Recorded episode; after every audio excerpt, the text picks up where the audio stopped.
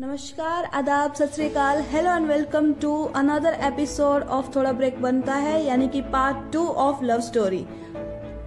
आप सभी के फीडबैक्स मुझे मिले, आपको लव स्टोरी पार्ट 1 बहुत पसंद आई। थैंक यू सो मच उसको इतना सपोर्ट करने के लिए। आज हम उस लव स्टोरी को कंटिन्यू करते हुए उसके पार्ट 2 की तरफ बढ़ेंगे, तो चलिए फिर से चलते हैं रूपल के इस सफर में। तो अब तक आपने सुना कि रूपल की बाइक एक दिन खराब हो गई, जिसकी वजह से उसे ऑटो का इंतजार करना पड़ा। लेकिन ऑटो मिलते ही उसे एक लड़की भी मिली जो उसकी सीट लेकर ऑटो में बैठकर चली गई। काफी दिनों तक रूपल उस लड़की को ढूंढता रहा। फाइनली उसे वो लड़की एक दिन स्टेशनरी शॉप पर मिली। वो उससे बात करना चाहता था, लेकिन कुछ देर बाद ही वो लड़की फिर से गायब हो गई। अब आगे रूपल को पता था कि अब तो वो उस लड़की को ढूंढने से रहा, तो इसके लिए उसे अपने दोस्त की जरूरत पड़ेगी। उसने अपने दोस्त समीर से कहा कि वो उसे गर्ल्स हॉस्टल ले जाने का कोई बंदोबस्त करे। अब समीर अक्सर गर्ल्स हॉस्टल जाया करता था, क्योंकि गर्ल्स हॉस्टल के वॉचमैन उसके चाचा जी थे, तो वो अक्सर उनके साथ बैठकर गप्पे लड़ाया करता था।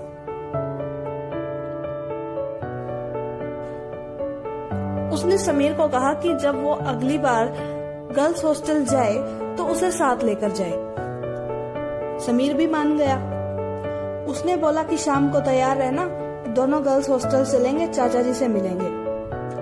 दोनों शाम को टाइम पर निकल पड़े, लेकिन रूपल का ध्यान चाचा जी की बातों में कम और बाहर ज्यादा था। उसकी नजरें उसी लड़की को ढूंढ रही थी कि काश वो कहीं से आकर उसे मिल जाए। लेकिन यही सिलसिला 3-4 दिन चलता रहा और फाइनली उसे एक दिन वो लड़की दिख गई। वो अपनी सहेलियों के साथ हॉस्टल से बाहर जा रही थी। रूपल ने समीर को कोई बहाना मारा और साथ लेकर उन लड़कियों के पीछे जाने लगा।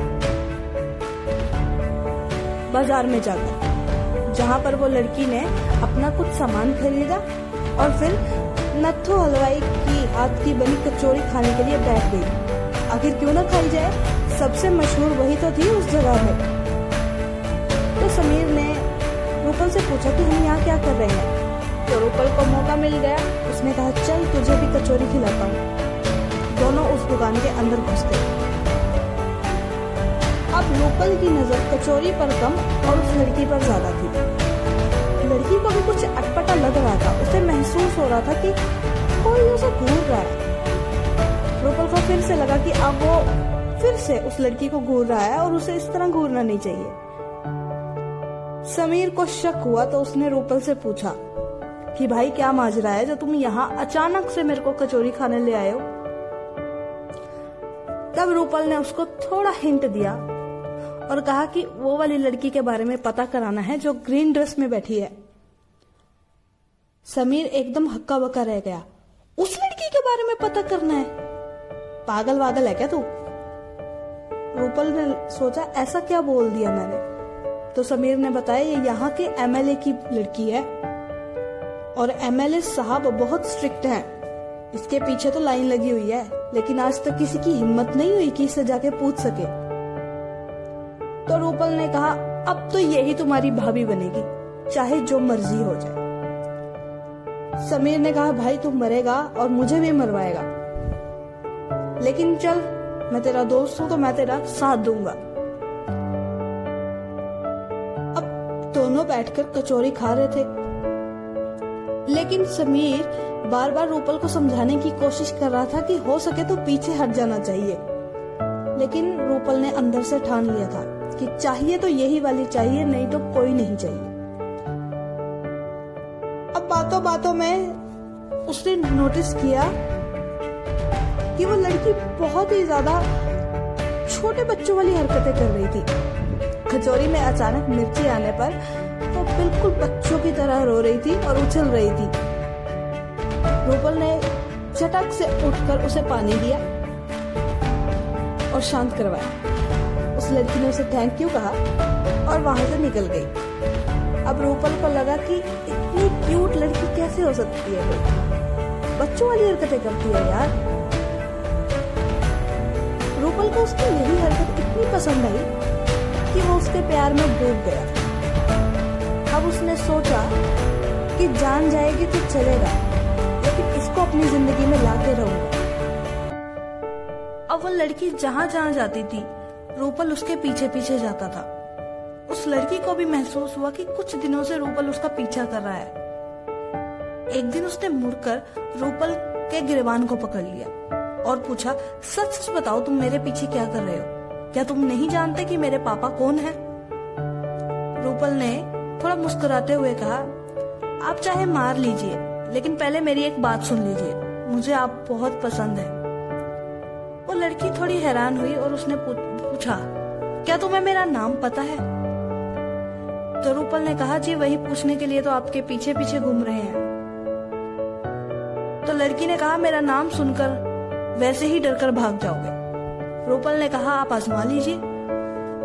लड़की बोली, मेरा नाम जोया है, मैं मुस्लिम फैमिली से बिलोंग करती हूँ और तुम हिंदू हो जहाँ तक मुझे पता है, तो मेरा पीछा छोड़ दो। रूपल ने कहा, 2023 में भी ये सब चीजें तुम इस तरह से सोचती हो? इतनी पढ़ाई का क्या फायदा जब तुम अपने बीच में रिलीजन को लेकर आ रही हो? जोया ने कहा, मुझे रिलीजन से कोई फर्क नहीं पड़ता, लेकिन जब मैं तुम्हें पसंद ही नहीं करती तो मेरा पीछा मत करो, और मेरे पापा को अगर पता चला कि तुम मेरे पीछे हो तो वो तुम्हारा क्या हश्र करेंगे ये तुम भी नहीं जानते। रूपल वहीं रुककर कुछ सोचता रहा और वो लड़की चली गई। रूपल को बहुत निराशा हुई, लेकिन एक मिनट, ये कैसे हुआ? यहाँ के MLA तो रघुराम राव जी हैं। अगर रघुराम राव हैं, तो ये जोया मुस्लिम कैसे हुई? अब रूपल के दिमाग की घंटी बजी कि कुछ तो गड़बड़ है। उसने उस लड़की का पीछा करना तो छोड़ दिया, लेकिन कॉलेज में उसके बारे में पूछताछ जारी रखी। एक दिन वो वहाँ से गुजर रहा था कि उसने देखा तो उसने देखा कि जोया अपनी किताब अपनी सीट पर छोड़ गई है और उसने ये नोटिस भी नहीं किया। तो रूपल ने उसकी वो किताब उठा और किताब देने के बहाने उसके घर चला गया। अब जैसे ही वो वॉचमैन तक पहुंचा, वॉचमैन ने पूछा कि किससे मिलना है, तो उसने कहा कि मुझे जोया से मिलना है। वॉचमैन ने कहा, यहाँ कोई जोया नहीं रहती। उसने कहा, ऐसे कैसे हो सकता है? MLA साहब की लड़की है, कॉलेज जाती है, उसकी कॉपी छूट गई है, मुझे उसकी कॉपी देनी है, हो सकता है उसे इसकी बहुत ज्यादा जरूरत हो। तो चौकीदार ने उसे डांट कर भगा दिया कि यहाँ पर कोई जोया नहीं रहती। अगले दिन जब जोया उसे मिली तो उसने उसको किताब वापस की और ये पूछा कि क्या तुम्हारे चौकीदार को ये नहीं पता कि तुम वहां रहती हो? जोया एकदम हैरान हुई और उससे पूछा, क्या तुम मेरे घर गए थे? क्या तुम मेरा पीछा कर रहे थे? तो रूपल ने कहा, हमने आपका पीछा छोड़ दिया है क्योंकि आप हमें पसंद नहीं करती, लेकिन आपकी किताब छूट गई थी, इसीलिए हम आपके पीछे आए थे। तो जोया ने कोई जवाब नहीं दिया और गुस्से में वहां से चली गई। क्या जोया और रूपल कभी एक साथ हो पाएंगे? यही जानने के लिए आपको फिर से अगले एपिसोड का इंतजार करना पड़ेगा। पिछले एपिसोड को इतना प्यार दिया, तहे दिल से धन्यवाद। इसी तरह आगे भी एपिसोड्स को प्यार देते रहिए और मैं ऐसी ही स्टोरीज आपके लिए लाती रहूंगी। फिलहाल दीजिए इजाजत। धन्यवाद। जय हिंद।